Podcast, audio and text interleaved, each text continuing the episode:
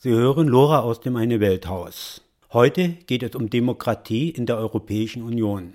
Man glaubt es kaum und es gibt es doch. Das Europäische Parlament hat ein Büro in München. Das, das Europaparlament hat ein Büro in München. Was für ein Büro könnte das sein? Hm, ein überflüssiges auf jeden Fall. Was meinst du? Ja gut, also ich wollte es eigentlich jetzt nicht nachplappern, aber das hat voll gesessen. Das Europaparlament hat ein Büro in München. Mhm. Was für eine Art von Büro könnten das sein? Europaparlament? Ja. Was für Art? Ja, was für eine Art von Büro können die denn haben? Die müssen doch einen Grund haben, dass sie hier ein Büro haben in München. Keine Ahnung. Das Europaparlament hat ein Büro in München. Was für ein Büro könnte das Europaparlament in München haben? Keine Ahnung. Hm? Keine Ahnung. Es gibt ein Büro vom Europäischen Parlament in München.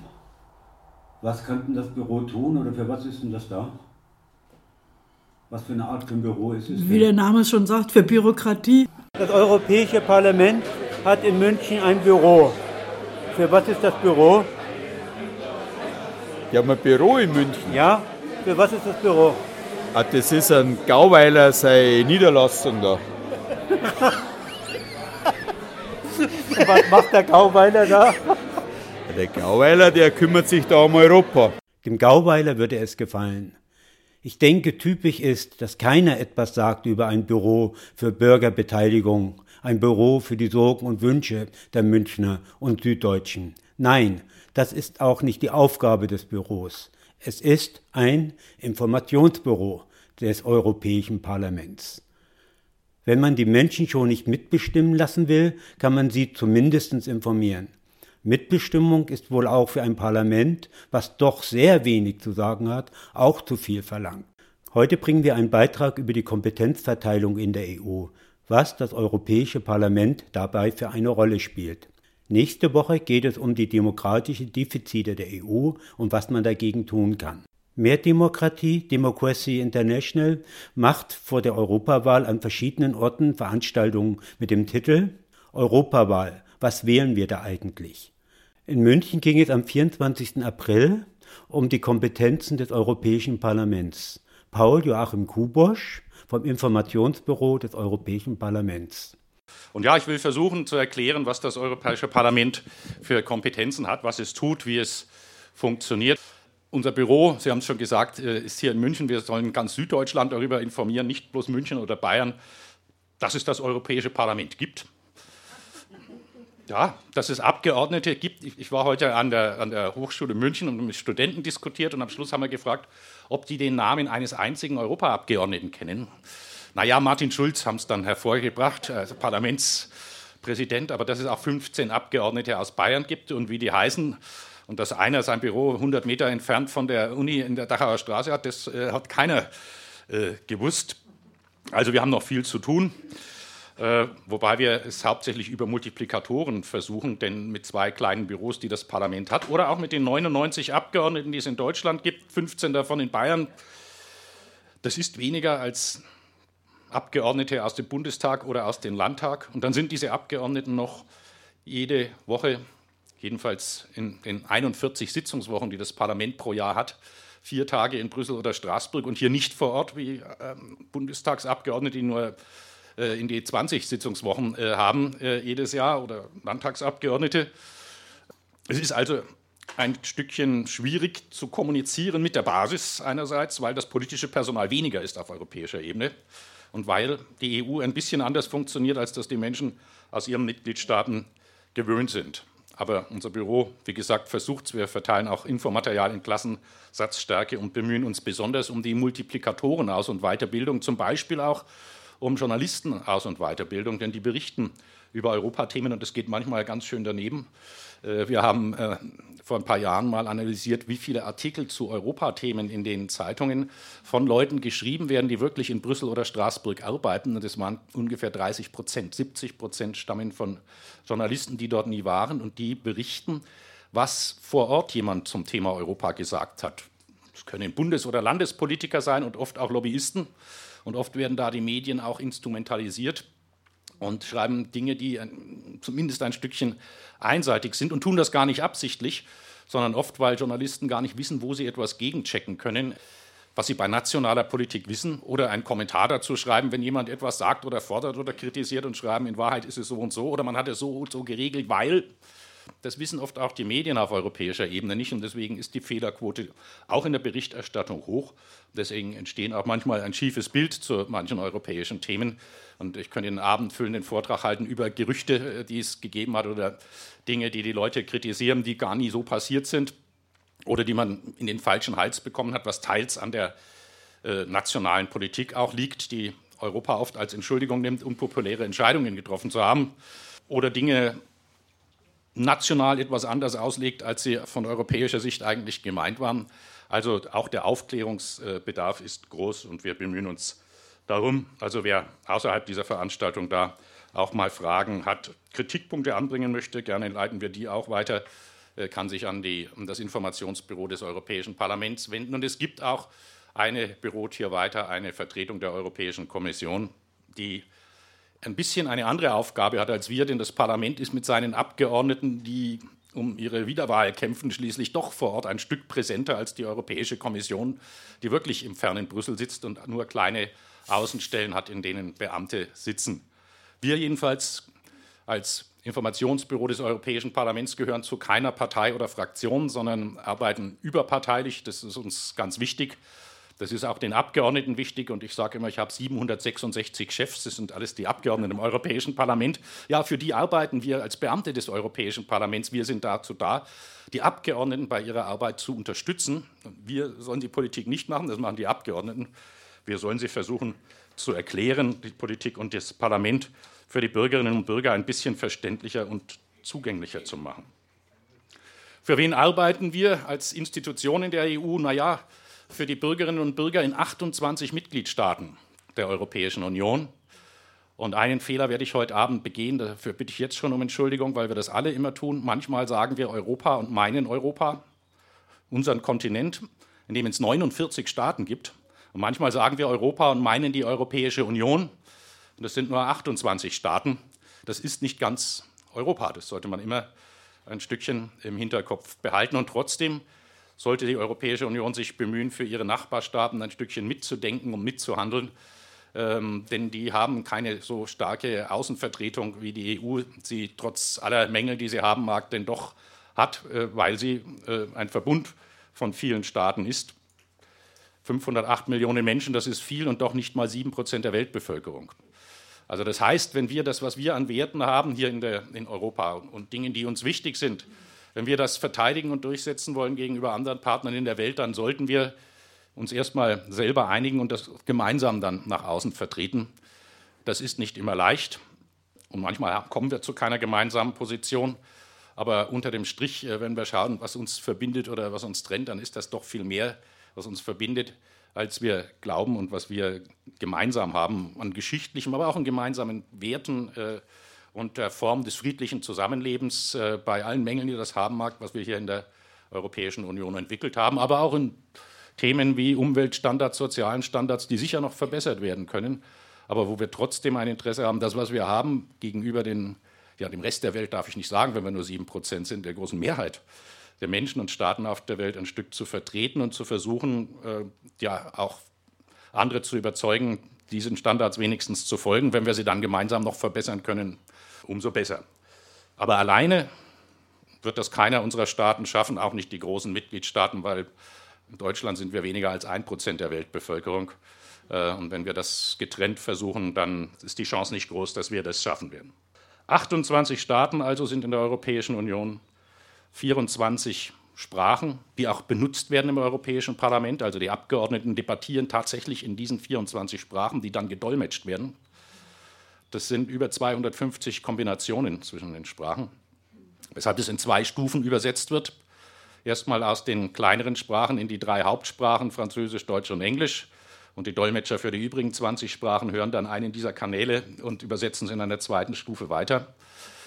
Also Kommunikation ist schon im Europäischen Parlament selber mühsam äh, und äh, natürlich auch zwischen den EU-Institutionen und den Menschen in den Mitgliedstaaten.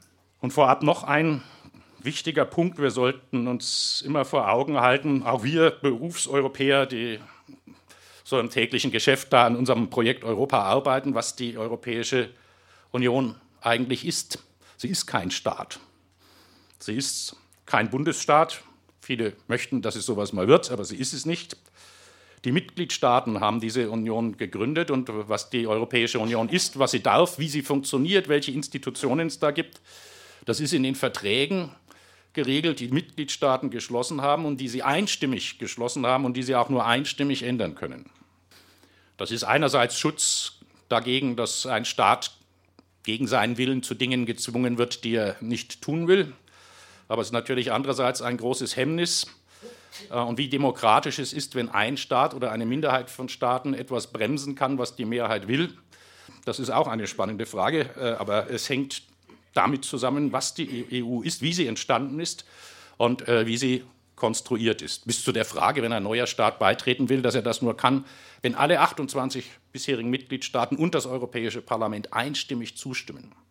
Und auch wenn einer nur sagt, nein, aus welchen Gründen auch immer mögen die edel oder niederträchtig sein, kommt kein neuer Staat in die EU und lässt sich der Vertrag nicht ändern.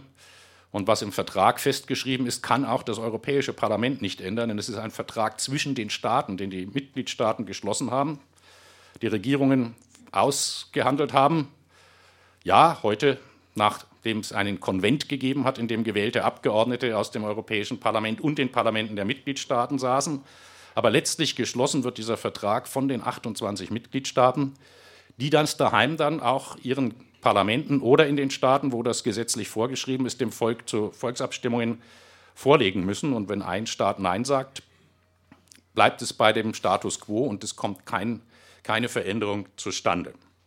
Die EU ist deswegen nur für Bereiche zuständig, die ihr die Mitgliedstaaten einstimmig übertragen haben.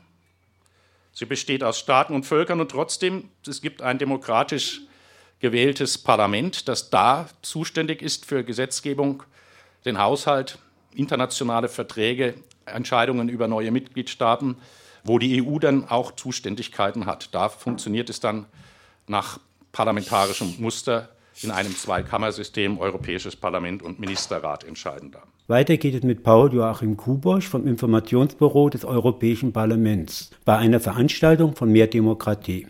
Was also in den Verträgen steht und dann gemeinsam entschieden werden soll, da stellt sich dann die Frage, nach welchen Verfahren, wer entscheidet da? Das Europäische Parlament in Kombination mit den nationalen Parlamenten, mit den Regierungen der Mitgliedstaaten sollen die Bürgerinnen und Bürger direkt entscheiden. Wo entscheidet die Exekutive, das heißt die Europäische Kommission? Was wird einstimmig entschieden und was mit Mehrheit zwischen den Mitgliedstaaten? Dürfen Staaten überstimmt werden? Ist das wünschenswert? Hängt das von dem Gebiet ab?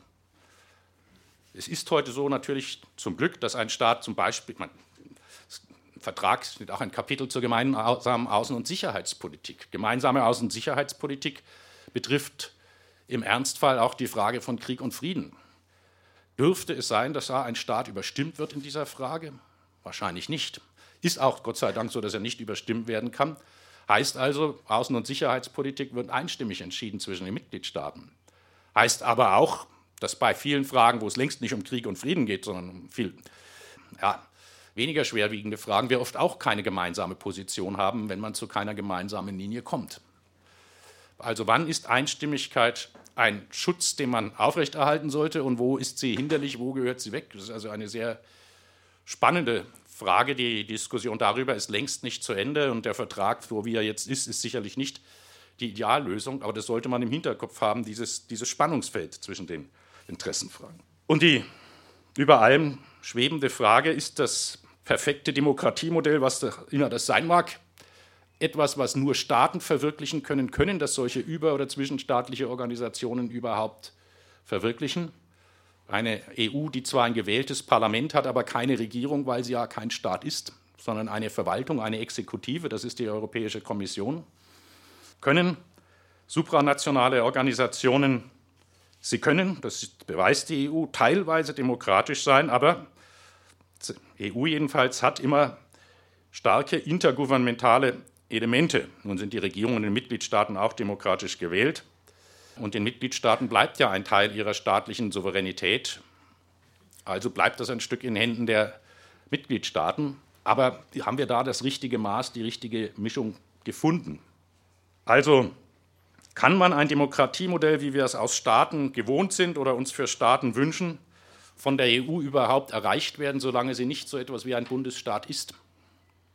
Fragezeichen. Gut, aber wir als Europäisches Parlament müssen mit der Rechtslage arbeiten, so wie sie jetzt ist. Aber für die Bürgerinnen und Bürger, äh, die das schließlich in ihren Mitgliedstaaten mitentscheiden sollten, ist das eine große Frage, über die sich nachzudenken lohnt. Die spannende Frage, was wollen Europas Völker, wollen die das, dass die EU so etwas wird wie ein Bundesstaat und dann so funktioniert, wie das ein Staat würde mit einer demokratisch gewählten Regierung? Die Mehrheit in den Mitgliedstaaten will es im Moment jedenfalls offenbar nicht und deswegen ist es nicht so. Und ob es eines Tages kommen wird, ist eine spannende Frage. Bis dahin ist es eine Aufgabe der Politik, den Menschen zu erklären, dass es nicht beides vollständig gibt. Eine Demokratie ohne Defizite auf europäischer Ebene und gleichzeitig weiterhin souveräne Mitgliedstaaten. Ich glaube, beides äh, wird es nicht geben können. Das sollte man den Menschen aber auch öfter deutlich sagen, weil oft äh, gibt es Politiker, die in der einen und derselben Rede es schaffen, Menschen beides zu versprechen. Äh, und das ist unehrlich, weil ich glaube, das geht nicht äh, beides gleichzeitig. Das oberste Organ der Europäischen Union ist nach wie vor zum Kummer des Parlaments, muss man sagen, der Europäische Rat, die Gipfeltreffen der Staats- und Regierungschefs. Weil die darüber verhandeln, wie die Verträge weiterentwickelt werden, ob sie weiterentwickelt werden. Die entscheiden auch zum Beispiel über die mittelfristige Finanzplanung, das heißt über die Frage, wie viel Geld kommt eigentlich in den EU-Topf hinein. Über die Frage, wie es dann ausgegeben wird, kann das Europäische Parlament äh, mitentscheiden. Nach dem neuen Vertrag von Lissabon kann es theoretisch auch über die Frage mitentscheiden, wie viel hineinkommt. Praktisch sieht das anders aus, weil das die Staats- und Regierungschefs in jahrelangem Gefeilsche äh, aushandeln und am Schluss ein Ergebnis vorlegen. Und dann soll das Europäische Parlament darüber mitentscheiden, dass dann vor der Frage steht, lehnen wir das völlig ab und jagen wir die Ergebnisse in die Luft, dann ist der Streit wieder neu eröffnet. Oder äh, beschränkt man sich auf kleine Änderungen äh, und eigentlich bleibt es im Ergebnis bei dem, was die Staats- und Regierungschefs beschlossen haben. Das ist eigentlich jetzt die Situation. Ja, und neue, nicht im EU-Vertrag vorgesehene Instrumente, wie wir das jetzt gesehen hatten, als es darum ging, in finanzielle Schieflage geratene Mitgliedstaaten mit Rettungsschirmen, wie man das untechnisch genannt hat, zu retten und äh, zu unterstützen. Solche Instrumente waren im EU-Vertrag nicht vorgesehen. Das haben dann die Staats- und Regierungschefs wieder ausgehandelt. Ja, dann zu Hause ihren Parlamenten vorgelegt, aber nicht dem Europäischen Parlament, weil das keine EU-Gesetzgebung war, sondern wieder ein, eine Weiterentwicklung der Verträge zwischen den Mitgliedstaaten eigentlich, auf die man diese neuen Instrumente gestützt hat. Das ist der Rahmen, den man immer im Hinterkopf äh, haben sollte.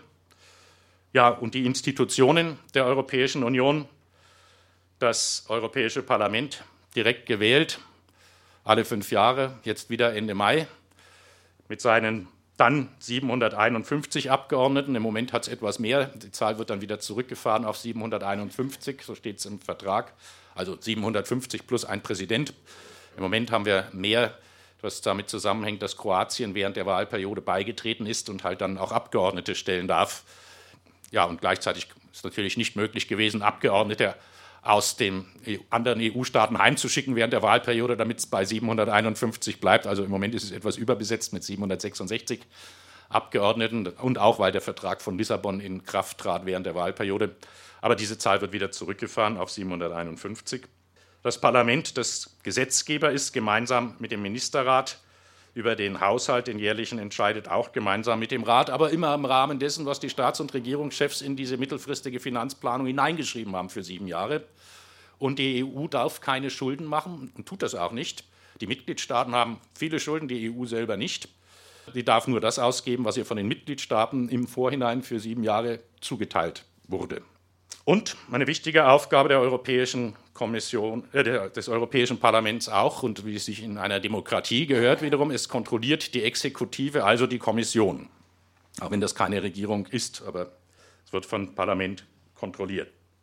Und dann als zweite Kammer der Ministerrat, 28 Vertreterinnen und Vertreter aus den Regierungen der Mitgliedstaaten. Das ist in Deutschland nicht so schwer zu erklären, weil wir da auch Bundestag und Bundesrat haben. Und so ist es auch in der europäischen Gesetzgebung. Auf den Gebieten, für die die EU durch die Verträge für zuständig erklärt wurde, kann sie Richtlinien und Verordnungen, nennt sich das, aber das entspricht bei deutscher Terminologie Gesetzen, erlassen. Und darüber, dafür macht die Kommission den Vorschlag. Wenn wir beim Thema Demokratiedefizit sind, haben wir da auch wieder ein kleines Defizit, denn, äh, oder größeres. Äh, die, in den Mitgliedstaaten ist es so, dass Vorschläge für Gesetze gemacht werden können vom Parlament oder von der Regierung, oder ich soll sagen umgekehrt von der Regierung oder vom Parlament. Denn in Deutschland ist es so, dass die weitaus größte Zahl der Gesetzesvorschläge von der Regierung gemacht wird und vom Parlament nur sehr, sehr wenige. Aber das Parlament hat das Recht, auf europäischer Ebene hat das Recht, Vorschläge zu machen, nur die Kommission und nicht das Parlament. Das Parlament hätte dieses Defizit gern behoben gesehen und hat auch dafür plädiert, aber das haben die Staats- und Regierungschefs nicht gemacht, als der Vertrag von Lissabon vereinbart wurde. Das Parlament hat sich, sagen wir mal, durch die Hintertür ein Stückchen Initiativrecht erkämpft, indem es von der jetzigen Kommission sich hat unterschreiben lassen, bevor die Kommission ins Amt gewählt wurde vom Parlament, also die Kommissare bestätigt wurden in ihrem Amt, dass die sich verpflichten, dann einen Gesetzesvorschlag zu machen, wenn das Parlament dies fordert. Das steht so nicht im Vertrag und die Regierungen haben auch sich stark dagegen gewehrt, haben auch vom Kommissionspräsidenten verlangt, dass er diese Erklärung nicht unterschreibt, worauf das Parlament gesagt hat, dann lieber Herr Barroso, wählen wir Sie nicht in Ihr Amt.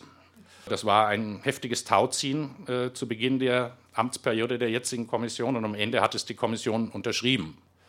Die Vorgeschichte ist unter anderem, dass in der vergangenen Wahlperiode das Parlament mehrfach mit Mehrheit die Kommission aufgefordert hatte, Vorschläge zu machen für mehr Transparenz und Kontrolle des Finanzdienstleistungssektors und die Kommission hatte das nicht getan, weil sie gesagt hat, äh, ja, damals war die Doktrin, das brauchen wir nicht, die sind ja nicht, die werden nicht so unvernünftig sein, dass sie ihre Branche in die Luft jagen. Den Fortgang der Geschichte kennen wir. Inzwischen hat die Kommission sich auch ein bessere, eines Besseren besonnen dazu Vorschläge gemacht. Aber das Parlament hat natürlich gesagt, so etwas wollen wir nicht mehr erleben, hat von der Kommission verlangt, dass sie diese Erklärung unterschreiben. In dieser Wahlperiode ist es darüber auch zu keinen Konflikten zwischen den Institutionen gekommen. Das Parlament könnte natürlich nicht einklagen, dass die Kommission Vorschläge macht, wenn das Parlament es fordert.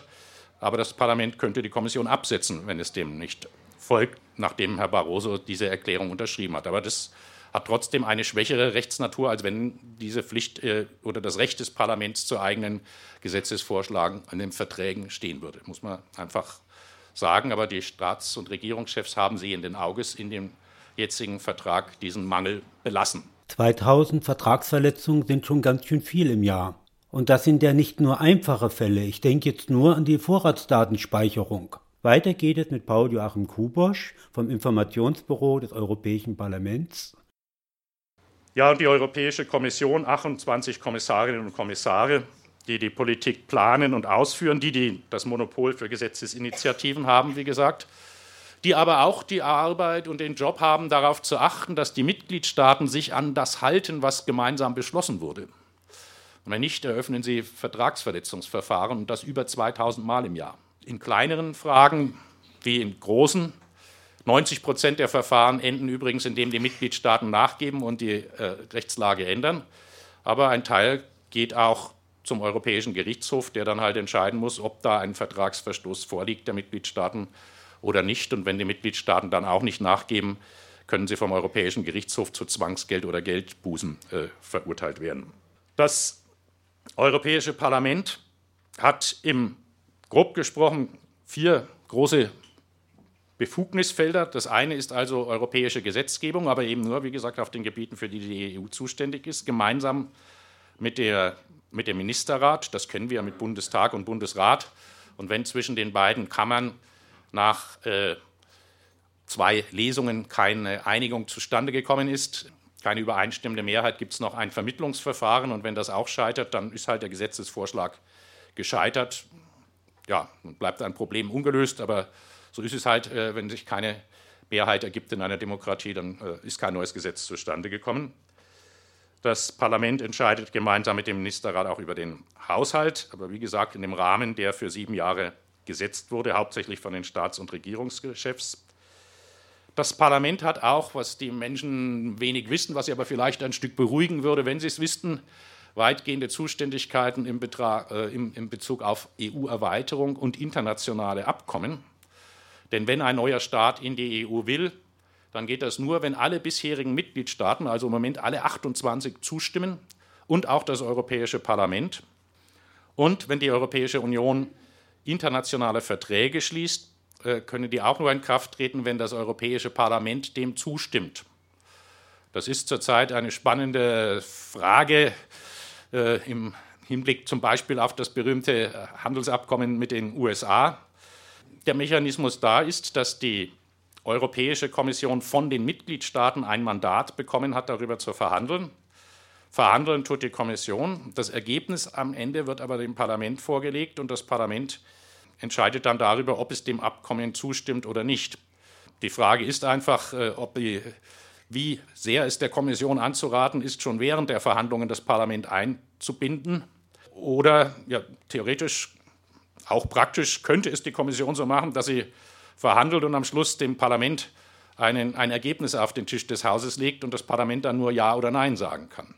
Bei so einem komplexen Abkommen ist die Wahrscheinlichkeit allerdings sehr, sehr hoch, dass das Parlament dann Nein sagt. Aber es ist nicht so, dass das die Kommission alleine entscheiden kann, ob sowas in Kraft tritt. Sie verhandelt im Auftrag der EU, Verhandlungsmandat von den Mitgliedstaaten beraten und äh, am Schluss entscheidet das Europäische Parlament. Also Stimmung dort im Moment eher zu sagen, nein, wir werden nicht zustimmen, obwohl man sagen muss, die Verhandlungen stehen in einem sehr frühen Stadium. Äh, und äh, natürlich ist es für die Kommission auch angeraten, das wahrzunehmen, was aus dem Parlament kommt an Äußerungen, auch aus den Mitgliedstaaten. Und in den Verhandlungen dann bei bestimmten Kapiteln zumindest zu sagen, darüber wollen wir gar nicht reden, das wird unsere Mehrheit eh nicht akzeptieren. Ja, spannend, wie das weiterlaufen wird. Aber äh, die Kommission war erstmal gestartet in eine Richtung, die im Parlament wenig Begeisterung ausgelöst hat und gesagt, wir verhandeln und wartet mal und irgendwann kommen wir mit dem Ergebnis. Das Parlament hat gesagt, na dann ist die Wahrscheinlichkeit groß, dass wir Nein sagen werden. Und jetzt äh, hat die Kommission für etwas mehr Transparenz gesorgt, hat auch mal die Verhandlungen zum besonders streitigen Verfahren der Schlichtungsmechanismen äh, unterbrochen äh, und hat gesagt, da wollen wir erst mal intern Meinungen einhören und äh, ein bisschen äh, eine Diskussionsphase auslösen, damit wir wissen, äh, was unsere Mitgliedstaaten, aber auch das Europäische Parlament mittragen würde. Wie sehr die Kommission dann die Ergebnisse dieser Diskussion in die weiteren Verhandlungen einbinden wird, muss man sehen. In das Stadium ist man im Moment noch nicht gekommen.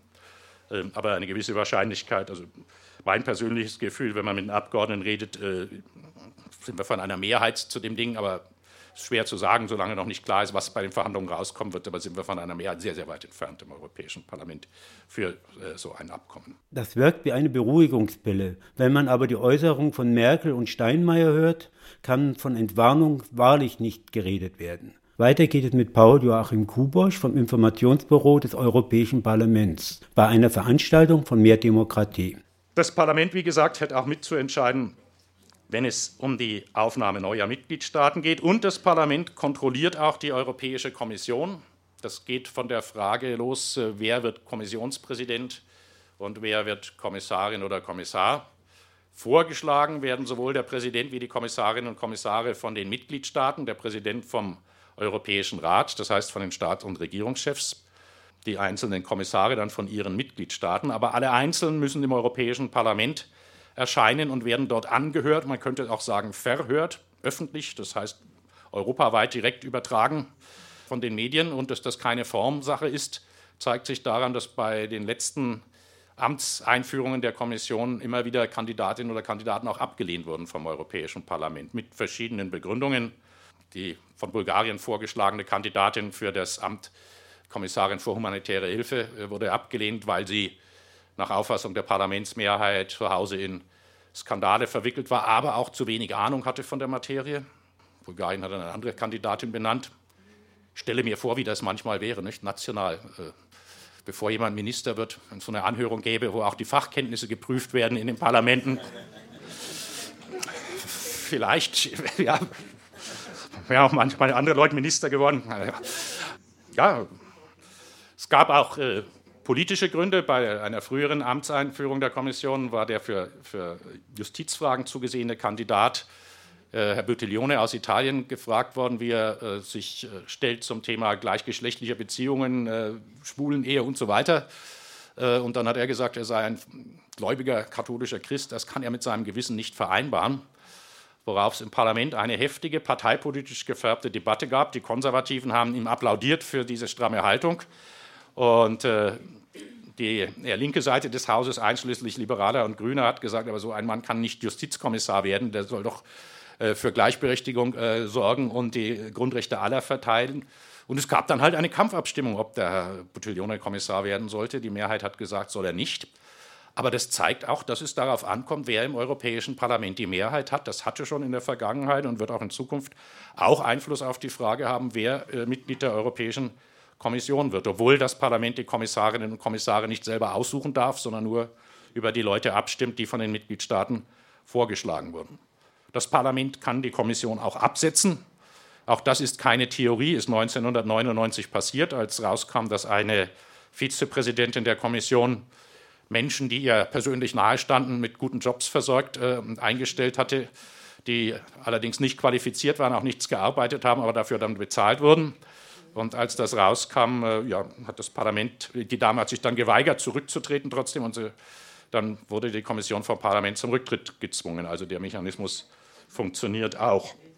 Das Parlament kann auch Untersuchungsausschüsse einsetzen und es gibt einen äh, Haushaltskontrollausschuss, der speziell darauf achtet, ob die äh, Kommission mit den Haushaltsmitteln so umgeht, wie halt äh, vom Parlament beschlossen. Der Vertrag von Lissabon, der erst nach der letzten Europawahl in Kraft getreten ist, also im Dezember 2009, und die Wahl war ja im Juni 2009, hat die nationalen Parlamente ein Stück und vor allem das Europäische Parlament gestärkt. Vorher war es so, dass das Europäische Parlament auf vielen Gebieten der Gesetzgebung nur angehört wurde und nicht mitzuentscheiden hatte.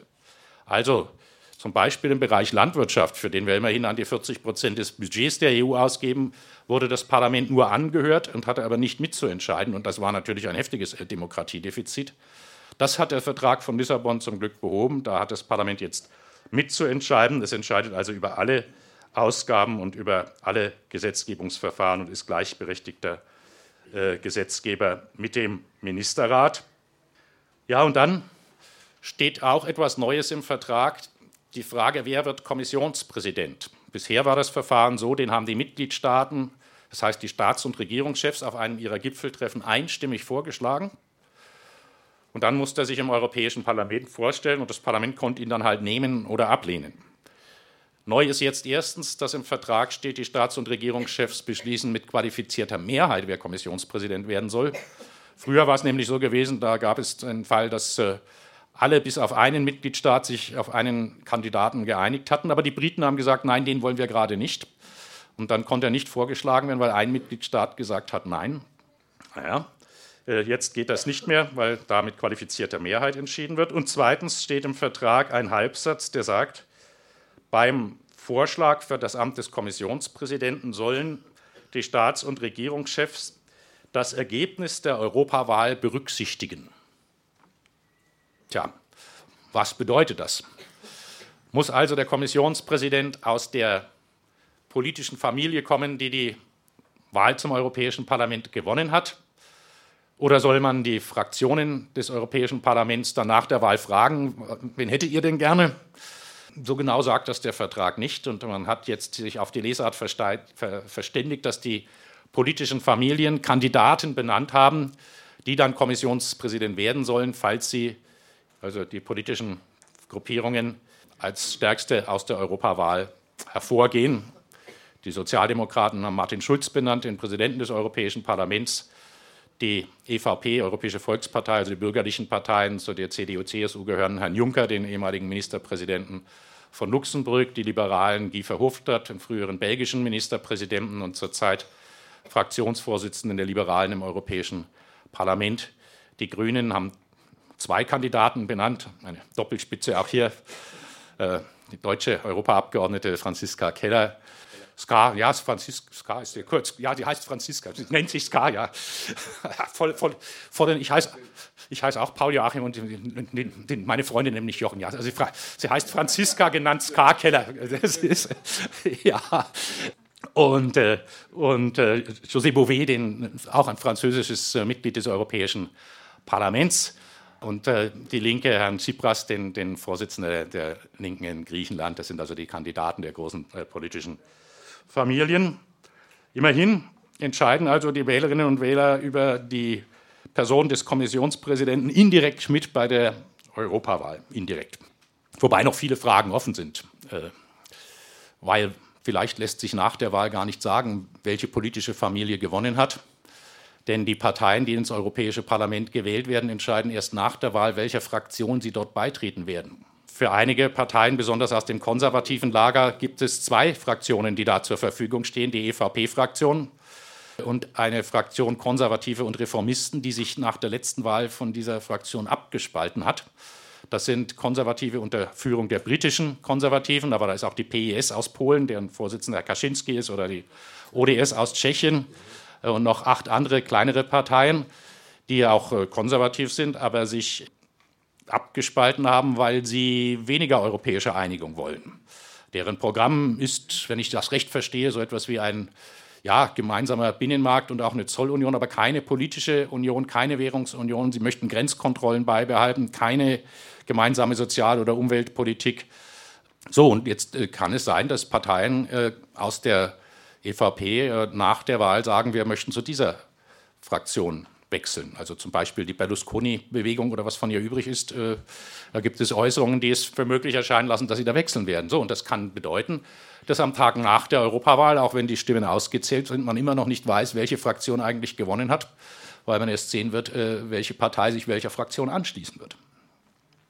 Also spannend, wie das neue System funktionieren wird. Ja, und dann das Europäische Parlament, wie ist es zusammengesetzt? Da haben wir das nächste Demokratie-Defizit ja, vielleicht. Die Frage, welcher Mitgliedstaat stellt wie viele Abgeordnete? Zunächst mal, man hat also gesagt, das Europäische Parlament soll 750 Abgeordnete haben, plus einen Präsidenten 751. Gut und schön, aber wer stellt wie viele Abgeordnete? Und wie steht es mit dem Prinzip der Stimmengleichheit, One Person, One Vote? Also bei uns werden die Wahlkreise mit Mühe jedes Jahr, nein, jedes Jahr vor jeder Wahl neu überprüft und manchmal neu zugeschnitten, damit immer gleich viel Wählerinnen und Wähler über ein Mandat entscheiden. Jetzt haben wir sehr große und sehr kleine Mitgliedstaaten in der Europäischen Union und alle haben ein Stück ihrer Souveränität an die EU abgetreten. Und die Frage ist, äh, ist die Souveränität kleiner Staaten mehr wert, äh, weniger wert als die großer? Wenn die Souveränität kleiner Staaten genauso viel wert ist wie die großer, sollten dann vielleicht alle Staaten, egal ob sie groß oder klein sind, gleich viel Abgeordnete haben im Europäischen Parlament? Was ist dann mit One Person, One Vote? Oder machen wir One Person, One Vote? Wo bleiben dann kleine Mitgliedstaaten, wenn wir sagen 750? Dann hat Luxemburg äh, gerundet null Abgeordnete mit 300.000 Einwohnern. Deswegen hat man willkürlich gesagt, im Europäischen Parlament haben die kleinsten Mitgliedstaaten mindestens sechs Mandate. Und so haben äh, Länder wie Luxemburg, äh, Zypern, Malta, und Estland, glaube ich, äh, sechs Abgeordnete. Also in Luxemburg 50.000 Menschen ein Mandat. Und dann war genauso willkürlich die Obergrenze gezogen worden. Höchstens, na, keiner soll 100 haben, hat man gesagt. Also Deutschland hat im Moment 99 und wird nach der Wahl drei weniger haben, 96. Und würden Sie nach dem Luxemburger Modell 50.000 ein Mandat in Deutschland wählen, dann hätten Sie über 1600 Abgeordnete allein aus Deutschland. Oder würden Sie nach dem deutschen System 99 Abgeordnete für 81 Millionen Menschen in Luxemburg wählen? Ja, wie gesagt, das wäre gerundet bei null. Oder wenn Sie auf, aufrunden würden, dann hätte Luxemburg halt einen Abgeordneten. Soll der dann ganz Luxemburg vertreten? Auch in Luxemburg, das ist eine Mehrparteiendemokratie. Es gibt ein Parlament mit fünf oder sechs Parteien, Regierungskoalition, Opposition. Wäre da nur eine Partei vertreten? Fragezeichen. Also man hat keine bessere Lösung gefunden, als die zu sagen, mindestens sechs Abgeordnete und höchstens 99, künftig dann 96. Und alle anderen Mitgliedstaaten dazwischen bekommen Sitze im Verhältnis zu ihrer Bevölkerungszahl gemessen am kleinsten und am größten Mitgliedstaat. Ja, das ist ein Demokratieproblem, aber eben die Frage, wie ist das mit der Souveränität kleiner Mitgliedstaaten, die sie auch an die EU ein Stück übertragen haben, sollen sie dann nicht, auch weil sie klein sind, äh, wahrnehmbar vertreten bleiben? Eine Lösung könnte sein, die einzige, die vielen eingefallen ist bisher zu sagen, dann äh, gibt es eben keine nationalen Listen mehr, sondern die Parteien sollen europaweite Listen äh, aufstellen. Aber da sagen die kleinen Mitgliedstaaten natürlich auch, wer sagt uns dann, dass die Parteien aus unserem Land auf diesen Listen überhaupt irgendeinen Kandidaten so weit vorne aufstellen werden, dass wir dabei sind. Vielleicht verschwinden wir dann auch aus dem Europäischen Parlament. Also ein Problem, für das man keine Patentlösung bisher gefunden hat. Ja, und dann die Frage der Willensbildung im Europäischen Parlament. Aus Deutschland haben wir sechs Parteien im Moment im Europäischen Parlament. Wenn Sie das mal 28 nehmen, jedenfalls haben wir im Moment 162, wenn ich richtig gezählt habe, Parteien, die im Europäischen Parlament vertreten sind. Wie machen die das, um zu einer Mehrheitsfindung zu kommen? Sie haben sich in Fraktionen zusammengeschlossen, das kennen wir national auch, aber national ist Fraktion gleich Partei. Oder ja, CDU, CSU sind zwei in einer Fraktion. Äh, Im Europäischen Parlament hat die größte Fraktion, die der Europäischen Volkspartei, sage und schreibe 52 Mitgliedsparteien aus 27 Staaten. Wie gesagt, die Briten fehlen. Sie sind nicht dabei, aber aus anderen Staaten sind äh, Parteien dabei. Die Sozialdemokraten haben weniger Abgeordnete, dafür sind alle 28 Mitgliedstaaten dort vertreten. Und die anderen Parteien entsprechend. Also es gibt fünf Fraktionen, die wir so ähnlich national auch kennen. Die Volkspartei mit CDU, CSU, die Sozialdemokratische Fraktion, ja, mit SPD dabei, die Liberalen mit deutschen FDP-Abgeordneten, Grüne und die Linke. Und eben dann zwei Fraktionen noch, die wir national so nicht kennen. Konservative und Reformisten, die abgespaltenen, europaskeptischeren Konservativen und eine kleine Fraktion mit dem sehr schönen Namen Freiheit und Demokratie. Das ist eine Fraktion, deren Programm heißt eigentlich Auflösung der EU oder zumindest Austritt ihrer Mitgliedstaaten aus der Europäischen Union mit im Moment 34 Abgeordneten. Und wir haben auch fraktionslose Abgeordnete, denn um eine Fraktion bilden zu können, sagt die Geschäftsordnung, braucht man mindestens 25 Abgeordnete und die müssen aus mindestens sieben verschiedenen Mitgliedstaaten kommen. Das soll verhindern, dass große Parteien aus großen Staaten eigene Fraktionen bilden könnten. Also CDU, CSU haben allein 42 Abgeordnete, die könnten auch eine Fraktion bilden sonst, was auch wieder keinen Sinn machen würde, weil die Zersplitterung andauern würde. Also 29 äh, Abgeordnete, die fraktionslos sind, aus verschiedenen Gründen, weil sie aus Parteien kommen, die nicht sich einer Fraktion zugehörig gefühlen. Das ist ja eine spannende Frage. Wenn also neue Parteien ins Europäische Parlament kommen, in, in, bleiben die fraktionslos oder in welche Fraktion gehen sie? Also zum Beispiel sind nach der letzten Wahl zwei schwedische Piraten erschienen im Europäischen Parlament, haben dann überlegt, in welche Fraktion sie gehen und sie waren zu den Liberalen und den Grünen gegangen und haben gesagt, wir sind schwedische Piraten, ähm, das ist unser Programm. Welches ist euer Programm? Äh, und man hat sich da dann ausgetauscht. Beide Fraktionen haben erklärt, die würden sie nehmen. Und dann war es an den beiden Schweden zu entscheiden, wo sie hingehen und sind halt zur grünen Fraktion äh, gegangen. Ja, so ist das, wenn neue Parteien im Europäischen Parlament äh, auftauchen. Und es kommt auch mal vor, dass Fraktionen gewechselt werden, dass Parteien aus, oder einzelne Abgeordnete aus einer Fraktion austreten, in eine andere äh, gehen. Bei den Fraktionslosen allerdings haben wir auch, äh, glaube 22 im Moment Parteien von rechtsextremen nationalistischen Parteien, die im Moment keine Fraktionsstärke haben, die sie mal hatten, die auch mal eine Fraktion gebildet hatten. Aber da war natürlich die Frage, wie lange würde so eine Fraktion halten? Denn Nationalisten sind im Geiste verwandt, aber sie haben ja auch gemeinsam, dass sie Ausländer nicht leiden können. äh, und äh, die Fraktion ist auch nach vier Monaten wieder auseinandergegangen, weil die stellvertretende Fraktionsvorsitzende, eine Frau Mussolini, gesagt hatte, die Rumänen seien alle Räuber und Mörder. Und dann sind die rumänischen Nationalisten wutentbrannt ausgetreten und äh, ja, dann waren sie keine Fraktion mehr. Naja, ich meine, es steht ja jetzt vor der Wahl zu befürchten, dass solche Bewegungen etwas stärker werden. Und dass sie die, eigentlich rein rechnerisch fehlen nur drei Abgeordnete, bis sie wieder Fraktionsstärke haben. Aber wie weit die fähig sein werden, zusammenzuarbeiten, das steht doch sehr in Zweifel, auch wenn manche erklären, sie wollen da Verbünde gründen. Aber wenn man da genau hinschaut, sind das nur die aus bestimmten Staaten, also äh, die äh, Franzosen, äh, Front National gemeinsam mit Niederländern, Belgiern, vielleicht ein paar Skandinaviern. Aber deren Programm ist ja gerade, dass auch wieder die Länder Mittel- und Osteuropas aus der EU rausgeschmissen werden sollten. Dass da Nationalisten aus den Ländern dann nicht zu einer Fraktion beitreten werden, ist auch ein Stückchen zu erwarten. Naja, so sieht es also im Moment im Europäischen Parlament aus. Soweit der Vortrag von Herrn Kubosch vom Informationsbüro des Europäischen Parlaments in München. Zur Ergänzung noch kurz zur Diskussion. Und was den Frage des Austrittes angeht, es steht im EU-Vertrag drin, auch noch nicht lange, aber es steht drin, ein Land, wenn es will, kann aus der EU austreten. Es kann nicht rausgeschmissen werden. Die schlimmste Strafe ist, naja, die schlimmste Strafe, die im Vertrag vorgesehen ist, ist die Suspendierung der Rechte unter Beibehaltung der Pflichten.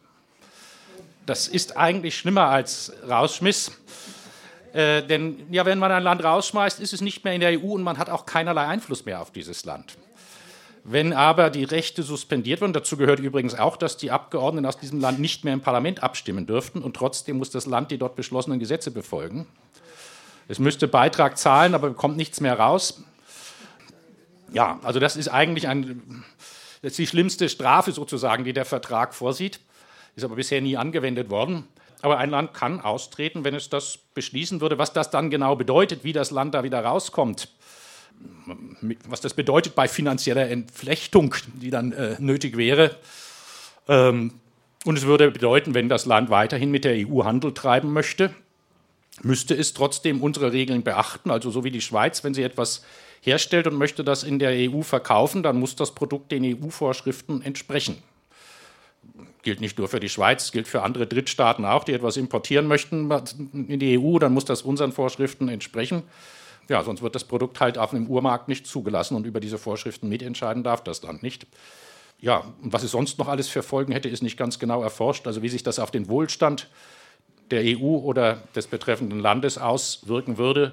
Ob die EU außenpolitisch schwächer wäre ohne die Briten, das ist ein heißes Diskussionsthema. Manche sagen, dann wären wir stärker, weil wir uns leichter tun würden, zu gemeinsamen Entscheidungen zu kommen. Aber andere sagen, dann wären wir auch kleiner und ein wichtiges Land würde fehlen? Das ist eine spannende Frage. Also ich habe die Frage, ob dieses neoliberale Wirtschaftsmodell, wo wir ja auch diese Wasserversorgung das Problem hatten mit der ersten Volksabstimmung in, in, in Europa, wie weit das eigentlich festgeschrieben ist.